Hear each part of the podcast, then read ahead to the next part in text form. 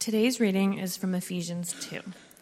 As for you, you were dead in your transgressions and sins, in which you used to live when you followed the ways of this world and of the ruler of the kingdom of the air, the Spirit who is now at work in those who are disobedient. All of us also lived among them at one time, gratifying the cravings of our flesh and following its desires and thoughts. Like the rest, we were by nature deserving of wrath. But because of his great love for us, God, who is rich in mercy, made us alive with Christ even when we were dead in transgressions. It is by grace you have been saved. And God raised us up with Christ and seated us with him in the heavenly realms of, in Christ Jesus, in order that in the coming ages he might show the incomparable riches of his grace expressed in his kindness to us in Christ Jesus.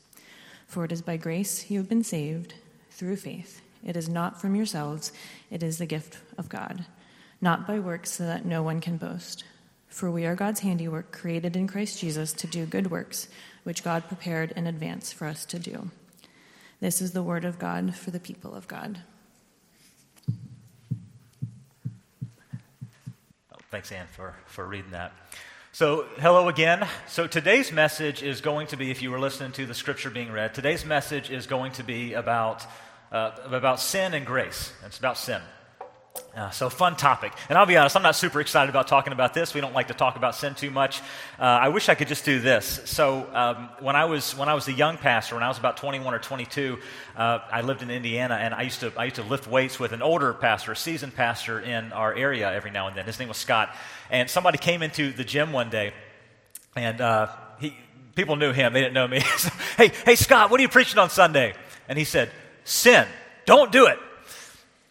You know, I wish I could just, hey, sin, don't do it. Let's go home, right? I wish I could just say that and, and be done with it. If you heard the text that Anne was reading up here, you know that uh, Scripture has a little bit more to say about sin and how to deal with it and what God has to do with it. And uh, obviously, we'll talk about grace in a minute. There, there's a little more to it. Uh, but I, just this last week, I've been, I've been thinking about this concept of sin and my own sinfulness.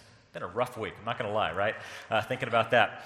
But here, so here's a question that, I'll, that I've been asking myself that I want to just leave, leave at your feet uh, to think about. So, what, what do you think about sin? And what do you think about your own sinfulness?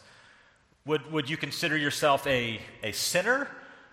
Uh, you remember that, remember that song by George Thorogood, Bad to the Bone? Would you consider yourself bad, right? Are, are, you evil to the core in some way? If, if there was some kind of, if, if I could show some kind of graph or something, I don't have one, that would be awkward. But if I had some kind of graph where on this side it's, man, these are just the, the wretched people of the world, here's the bad people, here's the okay people, good people, you know, great people. I don't know, where, where, would, you, where would you fall on that graph? I don't know, what, what do you think? What do you think about your own sinful state or, or unsinful state? Would you say that you're bad or, or not? What would you say? So this last week, I tried to honestly think about that question for myself. Like I know, I know the theological or the biblical answer I should give, but I tried to just chop that out and say, okay, what, what do I really think? Like if I were to really dig deep, and here, here's what I think. If, if, if, you were to, if you were to sit me down inside of one of those, those interrogation rooms. And I'm talking like one of the real gnarly ones, like you, like you see in those cop shows. Like one of those interrogation rooms, you have a light like this, the bright light shining down on me, and, uh, and, you, and you hired some great journalists to get and just get the mic in my face and really push me and put me to the screws and just, what do you really think? Nick, what, what, do you really think about sin? If you were to give me laughing gas and I just freely spoke about not what I, what, not what I know is the, the correct answer, so to say, but, but here's what I really think in my heart. I'm, I'm going to try to be honest with you. If you really drill down and just jam the mic in my face, what do you really think about your own sinfulness? I came to this conclusion that I think I have two, two assumptions when it comes to the sinfulness of this world and my own sin. And here's, here's the first one. I think one assumption that I have is that there are, there are sinful people in the world. I think if you were to really, really press me and, and, really, and really squeeze me to see what comes out, I think I would say, okay, I, I believe there are sinful people in the world. I've watched Dateline. I've seen 60 Minutes. Like you, I watch the evening news and I follow the, oh, what happened to this guy that went to court? Like, I'm, like I, I follow that stuff uh, to some extent. Uh, furthermore, if you were to track my habits, I lock my doors at night. That was the last thing I did last night before bed. Check the back door, check the front door, I lock the door. If I'm out in public, uh, especially with a crowd of people, and I have my kids with me, I'm watching my kids like a hawk. You know, I got to go to the water fountain. Okay. And man, I'm, I'm, watching them walk. I'm watching them walk back. I'm looking at those around. So I, I, I think deep inside of me, if you were to really push me, what do you really think about the sin of the world? I would say, I believe there are sinful people in the world. The second thing I believe is, I ain't one of them. And if you're an English teacher in the room, I apologize. You can take the boy out of the South. You can't take the South out of the boy. I, but, but I think if you gave me laughing gas and I just spoke with my accent or whatever, I, I would say, you know, okay, okay, fine, fine, fine. I believe there are sinful people in the world, but I ain't one of them. All right? I, I have an elderly neighbor that I help out every now and then. Uh, I feel like I'm a decent dad. I, I pay my taxes, sales tax at least. Right. So, I, I mean, I, am a, I'm, a pretty, I'm a pretty decent guy, and I haven't done anything to deserve jail time. If, if I were to move in next door to you, you have nothing to worry about. I, I think I'm a decent guy. And if everybody on this planet was like me, I think the world would be a decent place. I'm not saying that's the right answer or the wrong answer. I'm just saying if you were to, if you were to really, really get me in that room and shine the light, what do you really think? And just make me sweat for a few hours. And then, and then I were to just say, okay, fine. I believe there are sinful people in the world, and I'm not one of them. I'm not a bad person. I, I think that's what would come out if you really squeezed me and really twisted me and really interrogated me. Now, I know that in Scripture, especially if you look at the words of Jesus, he had, he had some, maybe some stronger things to say about sin. Uh, he said that everyone is a sinner and that anyone who hasn't had their heart radically changed by the grace of Jesus, that, that everyone on this planet is deserving of the wrath of God, is deserving of, of hellfire. And, and, and, I know some of these things are in Scripture. I know Jesus says some of these things. But if you really were to twist me and, and crank the screws down and interrogate me, I would say, you know what? I, I, don't, I don't think I'm bad enough to deserve, like, hell. I'm, I'm just. I, there, there, are sinful people in the world, and I'm, I'm not one of them. I think if you were to really interrogate me, that's what would really come out. And I wonder how many of you would agree. Like, I know this is the right answer, but I'm, I'm not that bad of a person. I'm decent. I wonder, I wonder how many of us, if we were just honest, I don't have any laughing gas, but if I gave you some, I wonder how many of us something like, something like this would slip out. So here's what we're going to do today. Here's an outline of the text that Anne read just a minute ago. It's real simple breakdown, okay? The first few verses is about sin, and then next comes the grace that the sin requires, that, that God gives us. And so, what we're going to do today is we're going to make my assumption. We're going to kind of make me a guinea pig, okay? I'm going to be a test case. And we're going to look at what, what, what I feel kind of deep down inside of my psyche, what I really think about myself. We're going to see how that contrasts with what the scripture that Anne read today says, okay? And if you're with me, we're going to poke it at your views, okay, as well, all right? So, here we go. You ready to jump in? All right, so Ephesians chapter 2, and let's look at verse 1. The scripture says, as for you, and, and just a quick pause here, he's, he's writing this. This is being written to a church body that's located in the city of, of Ephesus in the ancient world. So that's why it's called Ephesians. So it's, it's written to people like us. somebody stood up in front of the church body and, and they read this letter, okay? And it's obviously been read for thousands of years since then. So he's speaking to church people like us. As for you, you were dead in your transgressions and sins now, Scripture has a lot of different ways, especially the New Testament, to describe sin. All these different metaphors. Uh, like it's, it's, it's, it's sin is when you fall short. It's when you fall short. Sin is when you miss a mark. Sin is when you stray from the path. There's, there's all these different metaphors in Scripture. I wrote down a few. It's, it's compared to blindness. It's compared to deafness. It's compared to overst- you, you overstepped a line, right? So that's, these are different metaphors used for sin. I would say this is probably the strongest metaphor for sin the strongest, the strongest way of describing sin, the strongest picture of sin, is that he says, You were dead in your sins. Now, a lot of people would take offense to that. And maybe you take offense to that. Maybe you're watching online, maybe you're watching a recording of this later, and, and you take offense to that. I, dead in sins? Because a lot of people have a very different perspective, right? This isn't what everybody believes about sin and the sinfulness of the world. There's many people who would say, uh, no, no, no. No, uh, every, every human person is, is really naturally good on the inside. There's, there's goodness inside of them, even the worst of them. There's a, there's a nugget of goodness inside of there. And if we were to cultivate that goodness, for instance, if we had better education, moral education, or, or memorizing proverbs or the sayings of so and so, or if more people took ethics classes, then the good would be fostered and, and, and, and it would grow out of the person, right? We're all naturally good. And, and what we need is religious training, right? We could read scripture, various different scriptures, study the life and the teachings of Jesus Jesus, practice different spiritual uh, uh, disciplines and things like that. If, if we could only get good people in government and have good programs and uh, better laws and better justice and foster better cities and better neighborhoods, then the good that is inside of mankind will come out. We're all naturally good. This text actually has something very different to say. It says the opposite. It says there's no good. In fact, every one of us, at one time at least, was dead. I mean, that's kind of a you might take offense to that, right? That's kind of a strong statement to say. There's no good in mankind to be cultivated. Dead in sins. And later on in this text, he, he describes a little bit more what that means. Here's, here's what he says later in the letter in Ephesians chapter 4. Those who have not been saved, he says they are darkened in their understanding and separated, separated from the life of God. And that's what death means. It means that you're unable to communicate with the living. You're no longer a part, so to say, with the land of the living. So to be spiritually dead, this is talking about our spiritual state, not our physical state. You are spiritually dead. You, you, you are alienated. You're separated from the life of God. Right? So when I was a teenager, I went to my grandma's house one summer, and I was doing some work on her house. I was, I was, she had hired a contractor, and I was helping to paint the outside of the house. And my grandma said, "Hey, Nick, I'm not feeling well. I'm going to go inside. I'm going to lay down, take a nap. Uh, come get me up if I'm not up in a few hours." So I said, "Okay." So I was outside. I was, I was painting the house, and about, about three hours or so went by, maybe three and a half hours. And I, you know, my grandma, she was a German woman. I actually called her Oma, but so that we understand, I say grandma. Uh, she, she was a tough German woman. Like, she never took naps. So I thought, man, it's been like three hours. I better go check on her. And so I, I walked up the stairs and I approached her room and just, Grandma? Grandma? Knocked a couple times. There's no answer. So I cracked the door open and I kind of poked my head and I looked around. Uh, this, her dresser was here. I looked around the side of her dresser and I could, I could see her body laying on the bed. She was, you know, she was asleep. She wasn't moving. So I walk over to her, kind of touched her shoulder kind of shook a little bit. Grandma. Grandma. Grandma! Uh, Grandma! And I tried to wait, and she was, she was completely unresponsive. And what, what had happened was she had passed away. She had had a heart attack and passed away. And to say that when, when, I, when we speak of being dead, what we mean is she was unable to hear me, unable to see me, unable to communicate with me, unable to respond to me. And so when we speak about spiritual death, we mean that we are unable we are separated from the life of God. We are unable to respond to God. We are unable to please God. We are unable to, to work out our own righteousness or become righteous in God's eyes. We, we are unresponsive. We are unable. We are, we are dead.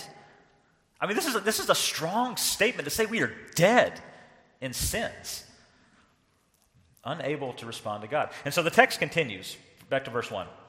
As for you, you were dead in transgressions and sins Man, that's a strong thing to say.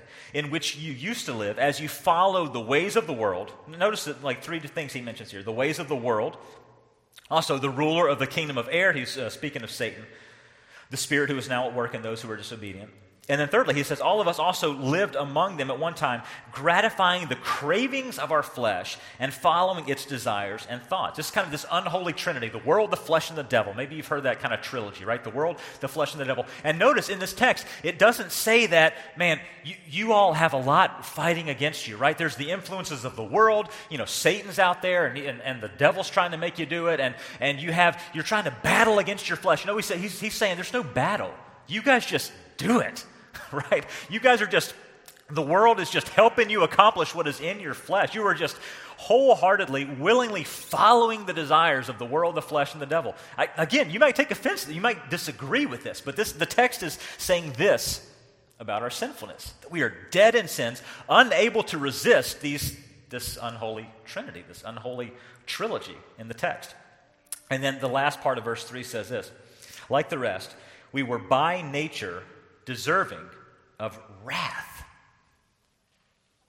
That word wrath, we don't, we don't use the word wrath a whole lot. We might say anger or something like that nowadays. But, but this wrath, it, it's speaking of the wrath of God. And, and real specifically, it's, it's the judgment of sin. God cannot tolerate sin, so we cannot tolerate humans that are stuck in their sinful state. We cannot be, God cannot be in relationship with sinners. And that is why sinners cannot be admitted into heaven. So that's, that's the wrath that he's talking about.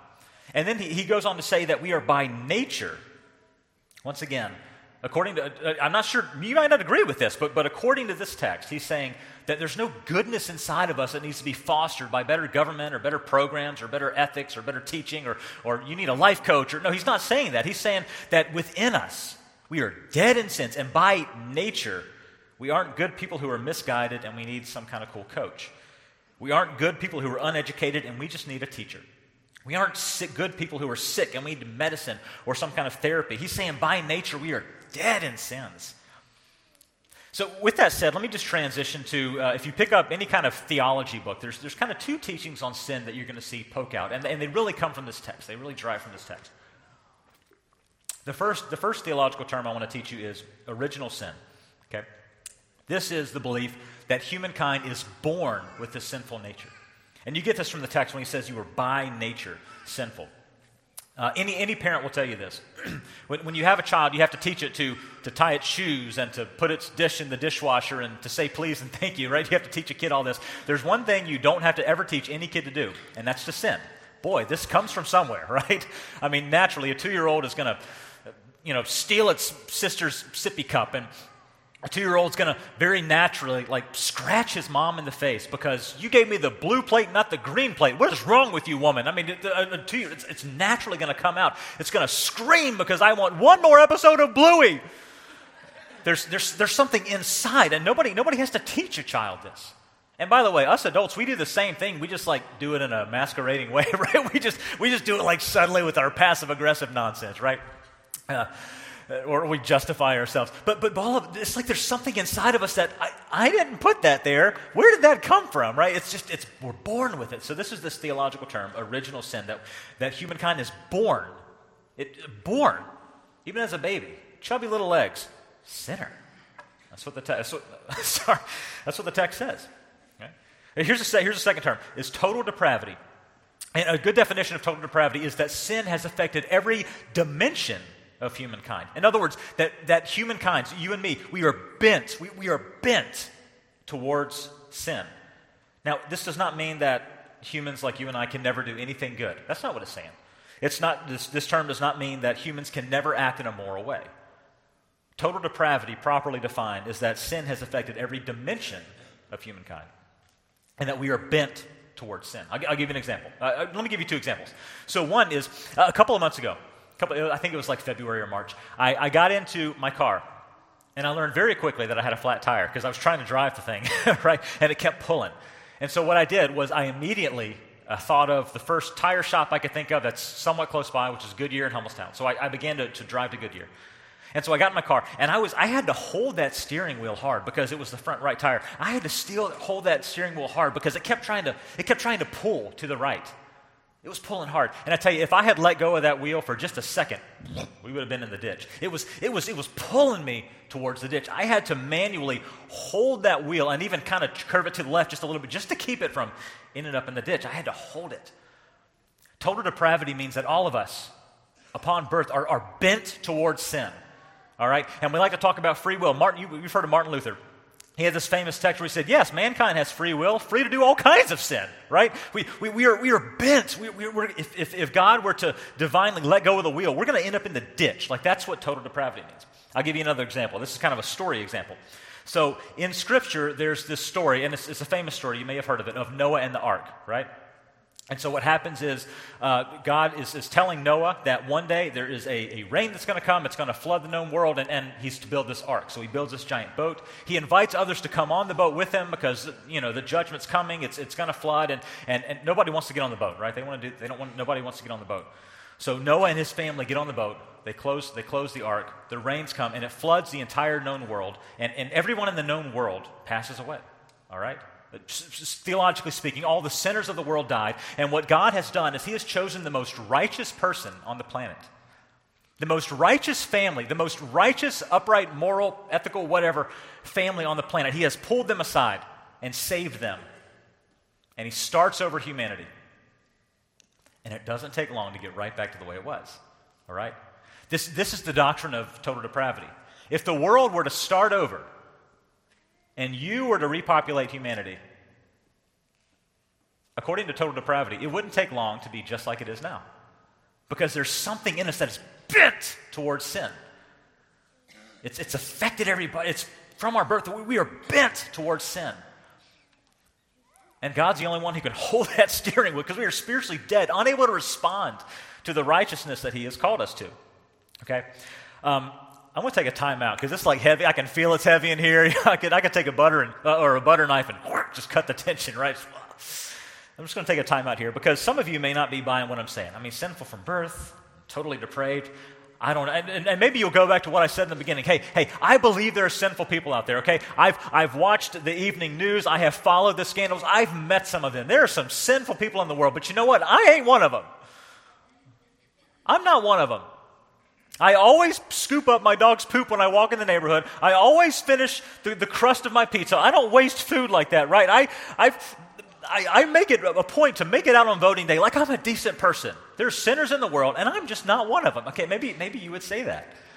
And this text is saying that we're sinful from birth, that we're totally depraved, that we deserve the wrath of God, that we deserve to go to hell. I mean, I just, I no, I don't believe that. When I first learned about total depravity, I remember where I was when I first learned about total depravity. I didn't buy it. I didn't believe it. Thought, that's an interesting theory. Pretty pessimistic one, too. I just, I don't know. And here's, here's what convinced me. I ended up reading this book. I can't pronounce his first name, but last name Borowski. Um, this Way for the Gas, ladies and gentlemen. And it's, it's, kind of a, it's kind of a gruesome book, so I'm going to go real light. I know we have some, some young people in the audience, so I won't, I won't go deep into the story. But this is what convinced me. So Borowski was a Polish man who was captured by the Nazis before the Second World War. He was forced into slave labor, eventually sent to Auschwitz, one of the concentration camps in the Nazi regime. And he later spent some time working in a Nazi medical experimental hospital where he saw some pretty graphic things. And in this disturbing, it's more of a short story, so you can, you can read it pretty quickly. It's, it's not necessarily a big book, it's a short story where he kind of goes over narratives of that, uh, f- uh, fictional narratives based on the reality that he saw.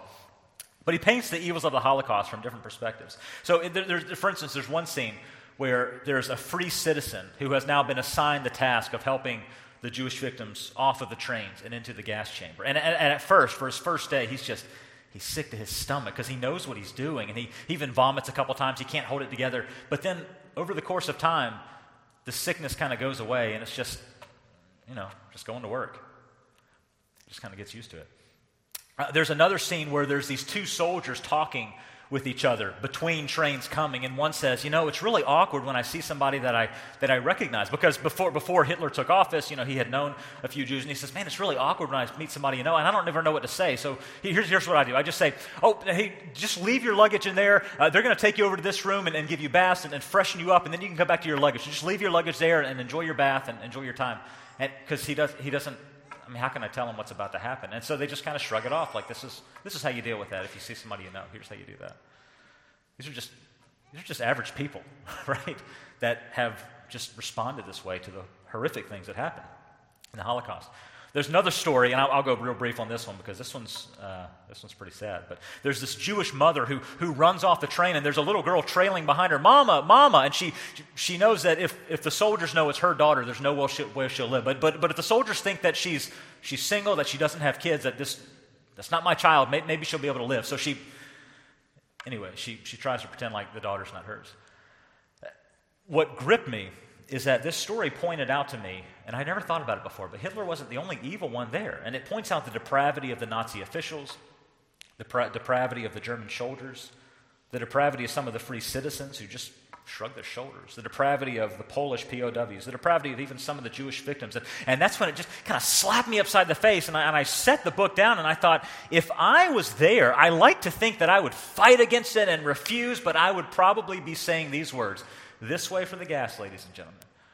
Because there's something in me that is bent towards sin and self survival and self preservation. There's something inside of me, it's something inside of all those people that allowed something like this to happen. And if we're honest, most of us would agree that I would probably go along with that too, because this is human nature. This is human nature. That, that book is what convinced me that depravity is true. Let me, let me give you another example here.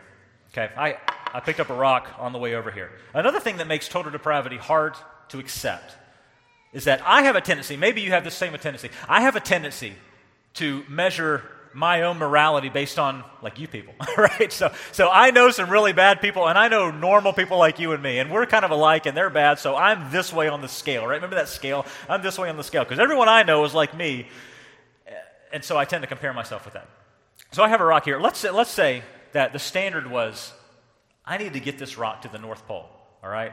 And so every good deed that I do just inches it. Every, every ethical decision I do just inches it. Every, every moral choice, I mean, just it's, it's inching along. And so I were to, if I were to warm up my arm, all right, to the North Pole, here we go, and I lob it. Now, you and I know I'm not going to make it to the North Pole. I'm not going to make it past the border of Pennsylvania.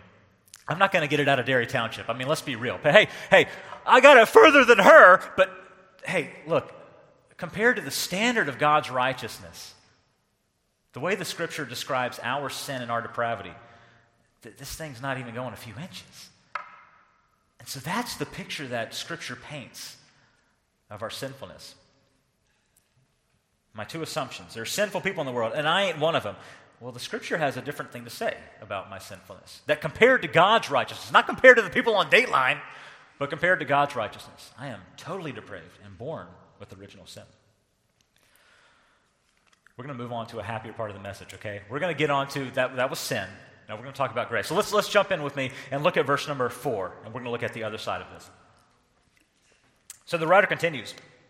He says, but, kind of like that last song we just sang, but God, right? But because of his great love for us, God, who is rich in mercy, made us alive. So we were dead in sins. He made us alive with Christ when we were dead in transgressions. It is by grace you have been saved. Grace. What is grace? It's like undeserved favor, right? If, if you're a student, maybe you experience this even your senior year. You turn in an assignment, it's two days late, and the teacher gives you a grace period. Oh, I did not deserve to get a grade on this, but there was a grace period. You sign up for a magazine subscription of some sort, and you sign up for six months, and the subscriber gives you seven months, or you get grace issues, right? You, you go to a friend's house and they feed you and entertain you, and you say they were gracious because you didn't earn the entertainment or the food, right? It's grace, it's like undeserved favor. Well, there's two kinds of grace that we can receive from God. The first, here's, here's two definitions for you. One is common grace. Common grace is God's favor to all people. It's God's favor to all people. So it's only by grace that I'm not as sinful as I could be. It's by God's grace. He's holding that wheel, man. Every single one of us, every person on this planet, God's holding that wheel. Maybe you only hit part of the ditch, right? That we're not as sinful as we can be. He's given all of us endorphins that make us a little giddy when we hand a child a present. He, he gives us societies to live in with laws and boundaries. He makes this world enjoyable to live in, right? He's, he's given us common grace, common, uh, grace to even be aware of my sin. He's given us a conscience inside of us that makes us feel dirty when we disobey His laws. He's given us nature so we can sense that there has to be a higher power out there that I'm accountable, right? He convicts us of our sin. God has given common grace to all people. There's another kind of grace that only comes to those who are believers, who are Christians. This is special grace. This is God's favor to believers. And this is what the grace he gives the moment that a, that a person becomes a Christian and accepts the grace of Jesus, where sins are forgiven, past, present, and future, where he begins to change our human nature into the nature of Jesus Christ. This is when he declares us righteous because Jesus has died on our behalf. This is special grace. And it's only by this grace that God even cares to save me. It reminds me of when I was, uh, when I was younger, 10 or 11. I got this little hamster. Any of you have a hamster at home?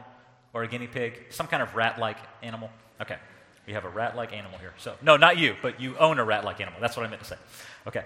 So, I had a hamster, and it was a mean little thing. it, it couldn't have been more than, I don't know how many ounces, I don't know what an ounce weighs, but it was ounces. I don't know. It was, it was tiny, tiny little fur ball. And it was a mean little Siberian. It was a Siberian hamster. I should have known when I bought a Siberian hamster that this was going to be like evil. And so I took it home, and the thing bit me a couple times. I tried to play. It drew blood, and I was, I was like, after like three bites, I'm done. And believe the pet store won't take them back. Isn't that messed up? you give me this evil hamster and you won't take the thing back. And so I decided I would give it away. There was, there was this, uh, there was, I had a friend down the street named Rylan. We used to hang out and play together, and he had this annoying little sister. And so I decided, hey, I've, I want, I'd like to give you my hamster. I can't take care of it. I don't know what I said, but I, and I, I never forget the smile on her face when her little pigtail self came up to my door and took, and took, the, took the hamster thing and was skipping away, and I just smiled. I'm done with that evil little beast, right? You know, when I compare the depravity of that hamster to myself, don't you think it pales in comparison to God's holiness and who I am? But by His special grace, I don't know why, but he still wanted to save me. I mean, it's, it is by God's grace only that we are able to be saved. So let me just point out once again that depravity does not mean that you are worthless. In fact, you are so valuable that God sent his son Jesus to die for you. So depravity doesn't mean you're worthless. You're valuable. It, what it means is that you cannot earn your place in heaven. You cannot earn your own righteousness because you're dead in sins. And it means that my assumptions, if I believe this book, are just not true. That there are sinful people in the world and I am one of them. No, I, I am one of them. Okay, so let's, let's talk Turkey. We've, we've been, okay, the doctrine of sin, the doctrine of grace. This has been real heady. So, so let's just talk Turkey. What, what are we going to do with this? Here's, here's a couple things. Uh, first off, uh, some of you listening, maybe you're listening online. Maybe somebody shared this clip with you, and so you're watching after the fact. Maybe you're in the room, and, and you would say, you, you are not a Christian. Okay? I don't, I don't buy what this Bible says, what this text says. I'm glad that I learned a little bit more about what the Christian faith, and I think they're crazy when it comes to this. I just, I'm not a Christian. I don't believe this. So let me, let me just ask you a couple questions for you to leave with. What do you believe about sin? What do you believe about your own sin? And, and let me point this. If, if you were Noah and there was some kind of, let me make a modern example. Let's say a virus came, right? Some kind of pandemic came, and the world's population was, we're going to hope that doesn't happen, and the world's population was wiped out except you. What, what do you think would happen? Would we get back to this place or would we be a better world? But what do you think about your own sinfulness? And if, if, even if you don't believe the Bible, if you believe there's an afterlife for humanity, what, what do you think happens with that sin? And, and by the way, if you're not a Christian, uh, I've, I've, said this before, and I'm, I'm, always humbled. Sometimes people tell me, hey, I'm not a Christian, but somebody sent me your link to watch this or whatever. I'm, I'm, I'm always honored when a non Christian spends like 25 minutes listening to me ramble on about Bible stuff. So, so if, if that's you, I'd, I'd, love to, I'd love to return the favor and hear you speak for 20, 25 minutes about what you believe. I, I would genuinely like to. So please reach out to me. Uh, secondly, there's, I, there, there, may be some of you in the audience or some of you watching online, some of you listening to the podcast of this later, that you're, you're a Christian. You would say that you're a Christian, but you're not like all in, right? Uh, I mean, you, you, attend church. Maybe this is your first time at church in a long time, right? You attend church maybe once a month, once every couple of months or whatever. If, if I were to give you a survey, you know, we get these surveys every now and then. The census, it's been a little while since the census came out, but, but there's those boxes, you know, what most correctly defines your religious preference and you know you check the christian box because that seems to work. Now now am i like sold out? Am i like following jesus? Am i pursuing a relationship with him? Has my heart been changed? Am i like am i thinking about uh, christianity and, and, and the gospel all the time? Like no, not really. But, but if I had to check a box, I would check that one. I come to church, you know, once a quarter, once every six weeks or so, like that. Like that's, I believe it, but it's not a belief that's like changed my actions, right? It's, it's a belief that I have up here, like I believe Jesus and whatever, but, but it's not a belief that's like changed my desires. I don't really think about this very often. Uh, I, and, and, I say that because that was me at one point, right? That was me at one point. I attended this church, and people around me thought I was a Christian. Some preacher got up, and he was talking about sin and grace and heaven and hell, and, and, and that was me. I knew that, like, I believed it. I guess, yeah, I guess this really happened, and Jesus really resurrected or whatever, but has it changed my heart? Like, I don't, I'm not, like, following him. I'm like, like all in. That, that was me. And so let me, let, me just, let me just speak to you for a second, if that's you. You're a Christian, but you're not, like, all in. If, if you have a belief in Jesus that's affected maybe your mind, like, sure, I, I believe that could have happened, and sure, the, most, the book's mostly right. But it hasn't affected your, your, your actions and your attitudes and your heart. Let's just, and I, I, this is above my pay grade to decide this, but just for your own benefit, just consider, just call a spade a spade, right? Just, just say it like it is. If, if there's a belief you have that has affected your mind but not your actions, it's probably not real belief, right? Just, just, just for your own sake, just call it like it is. It's probably not genuine faith. And if that's you, here's what I want to challenge you to do. Man, that night, I don't know, it's like something was hammering on my heart. And my, my, I don't, maybe it was my blood pressure. Maybe the Holy Spirit was like grabbing me. I don't know. But I just, man, I got to make this. I know everybody thinks I'm a Christian. I got baptized three years ago, but I just, I just, this isn't real. And, and so I, I later on, I, I, went up to a family member and we talked. And, uh, and, and I, I told Jesus, all right, I'm in, right? And, and I asked him to forgive me my sins, and that's when I believe I genuinely became a Christian. If that's you, I want to challenge you today. Hey, today's a great day to become a Christian. Today is a great day to do that. And so at the end of the service, we're going to have prayer team members up here. I'll be up here. Um, so we, we would love for you to come and we'll, explain the gospel. You don't have to commit, but if, if that's you, let's just, just make it official. Let's just become Christians today, if that's you. Uh, lastly, let me, let me speak to those of you who are genuine believers, all right? Uh, and, and, again, it's above my pay grade to decide who's in and out. I'm not saying I can, but but there's some of you, many of you in this room that are like, no, I understand my depravity. I understand my bent towards sin. I was headed for the ditch and Jesus grabbed the wheel, right? Let's go to church. I mean, some of you are like, yes, I'm a sinner. God's grace has saved me. Yes, like you, are there. You're following Jesus as wholeheartedly as you can. So, what's, what's the application for you? Here's, here's the application. Look at verse 8 and 9. He says, For by grace you have been saved through faith. And then to make sure you get the point, it's like he just kind of rubs it in a little bit, right? It's only by grace. It's not from yourself. It was a gift from God. It was free. Oh, by the way, it was not by works. Like he's really letting you know, you didn't do this. It's by grace you've been saved. And then he says, so none of us can boast.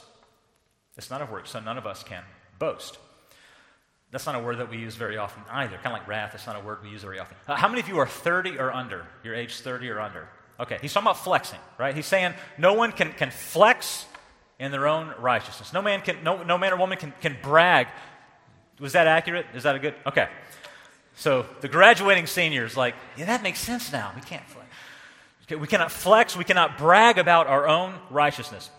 Instead, here's how believers are called to brag. So it's the same one who wrote this text in Ephesians, wrote this, 2 Corinthians 12. He writes, I will boast all the more gladly about my weaknesses so I can actually brag about Christ. He goes on in Galatians 6 May I never boast or brag or flex except in the cross of our Lord Jesus Christ. In other words, he is saying, and this is like an apostle who like wrote stuff in our Bible. He was saying, if you were to do that lineup thing where you line up all the sinners of the world, and here's, here's the most righteous people, the Noahs of the world, and here's the most unrighteous people, I fall somewhere over here. Okay?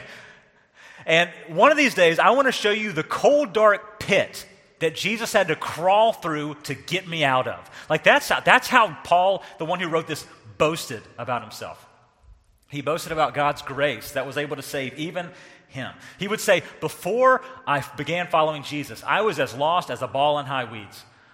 I was, I was lower than a snake's belly in a rag rut, right? I was, I was, had more sin than you could shake a stick at. I didn't have enough good works to saddle a June bug. Like I was as sinful as they come. That's how he would describe it. And believers who understand have a deep understanding of the doctrine of sin and the doctrine of grace. They do unbelievable things. They forgive people 490 times because they know they've been forgiven way more than 490 cents. When they're persecuted, they pray for their persecutors. They love their enemies. When they're slapped in the face, they turn and say, You missed a spot, right? People who understand sin and grace, they, they act in a way that is it's unbelievable. And I just let me y'all, y'all, what if, what do you think would happen if the people of Hershey Free Church grasped a deep understanding of the doctrine of sin and grace? I don't think Derry Township would know what to do with us. like, what? You're like turning our city upside down. What is, what is with you people? Why, why do you give the way you do? Why do you serve the way you do? Why do you love? Why do you act this way? And that's when we can say, oh, you haven't heard. Come here. I got to show you the cold, dark pit that Jesus had to army crawl through just to pull my sorry self out of. Let me, let me show you the pit. It's still there, right? That's the kind of bragging that Christians do when they really understand sin and grace. We're never, Christians like that, they're not accused of legalism or holier than thou or a Bible thumper. They don't do that. They only brag in how lost and depraved they were before Jesus crawled through the muddy pit and dragged them out and began to change them. And that could happen with us. In conclusion, I've changed my two assumptions about sin after studying this text. So there's sinful people in the world, and I ain't one of them. After studying this, I think I have to say, I'm totally depraved, sinful from birth, but I'm saved by grace. And so, what, what do you think about your sin? If you're not sure you're a believer, I'd love for you to come forward uh, in just 60 seconds or so when I wrap up. And today's a good day to become a Christian. Today's a good day to have your sin taken care of. I know from experience, if you put it off one week, it's really easy to put it off two weeks, and then eventually two years, and then two decades. If you're a Christian, start by asking yourself Do I have a tendency to flex about my goodness, about my own righteousness? And then shift that around and begin to flex and brag about the grace of God in your life. Let me pray for all of you. Father, I want to I wanna thank you for, for just your revelation of your word that shows us our depravity and our sinfulness. It's just, it doesn't sugarcoat anything. This text doesn't sugarcoat anything. You just tell us like it is, and you remind us of the grace. I thank you for the, the grace of Jesus. I thank you for the grace of, of uh, offering forgiveness of sin and taking our sin upon you on the cross and then offering salvation f- freely to any who would believe and choose to follow Jesus. I pray for those who are watching online, for those in the audience. If anybody is not a Christian, if they're wondering, if their heart is pounding right now, if their blood pressure's up, if they're beginning to sweat, I pray that they would say, let's, let's get this taken care of, and that they would become Christians today and wholeheartedly accept the grace that you've offered in Jesus Christ. And Father, I pray for, the, for others who are Christians, that, that they would say, you know what, I'm going to I'm gonna look at myself differently and not see myself as worthless or depraved, but, but see myself as someone who has been saved dramatically by God's grace and begin to live out those values in the world around us. We pray this to you, Father, in the name of your Son Jesus, and by the power of the Holy Spirit. Amen. Well, thank you all for your kind attention. Like I said, if you're on the prayer team, would you please go ahead and even before the service ends, go ahead and, and come up front, uh, up front here. And if you would like to pray, if you'd like to hear more about grace and the gospel, uh, any of them or myself would love to talk with you. Besides that, the rest of you, I want to remind you, you are not being dismissed, but you are being sent. You were sent to dive in and really excavate the doctrines of sin and grace. If you're a Christian, you are being sent to boast about God's grace in your life and not your own goodness. And if you're not a Christian, you are invited to come right now and to become a Christian like the rest of us. You are not dismissed, you are sent. Thank you.